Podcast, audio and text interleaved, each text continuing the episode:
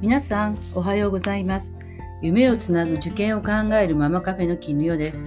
今日もどうぞながら聞きでお楽しみくださいね。さて前回はママさん一人時間を持ちましょうと題して語りました。今回はちょっとスピリチュアルなことと題して主に頑張るママさんにぜひお伝えしたい3つのお話をしたいと思います。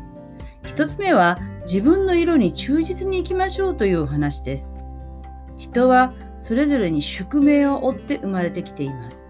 宿命は変えることはできません。しかしその宿命をどう受け止めるかは変えることができるのです。人はそれを運命と呼びます。その人の持つ色オーラは運命を表します。自分の力では変えることができます。宿命が受け入れられない人はどんなに努力してしても幸せにはなれません。なぜなら神様が決めたあなたという人間の存在自体を認められないことにつながるからです。しかしその受け止め方運命はいかようにも変えることができます。受け止め方ですからそれはあなたの問題で人の問題ではありません。あなたが好きなようにいかようにも変えることができます。この受け止め方をちょいと変えるとあなたは幸せになることができるのです。2つ目は急がば回れの生き方をしましょうというお話です。私は55歳にして乳がんを患いましたが実は教師仲間にはこのがんで亡くなる人も多いです。同じ学校の同僚は3年前に舌がんが転移して亡くなってしまいました。この同僚大学病院で検査をした後できるだけ早く治療に来るように言われていたのにもかかわらず教育委員会の仕事が忙しく後回しになりました皆さんもご存知の通りがんは早期発見早期治療が大原則です命を引き換えにしなければならないような仕事って何なのでしょう仕事は誰かに代わってもらえるものです。私にしかこの仕事はできないなんて思うのはある意味思い上がりです。すべての仕事はたとえあなたが明日死んでも誰かが引き継ぐことができるのです。彼は仕事を急いだがばかりに命を落としてしまいました。急いだ分残りの人生を犠牲にするという最悪の結果になったわけです。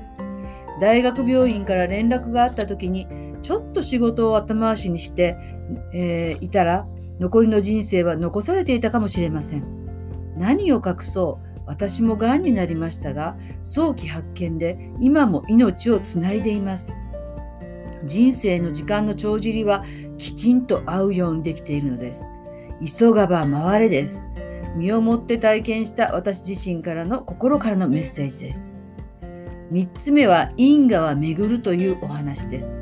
自分がしたことは自分に返ってくる。それはよく耳にするでしょう。それって本当って思っていませんか？ある方が若い頃よく動物をいじめていました。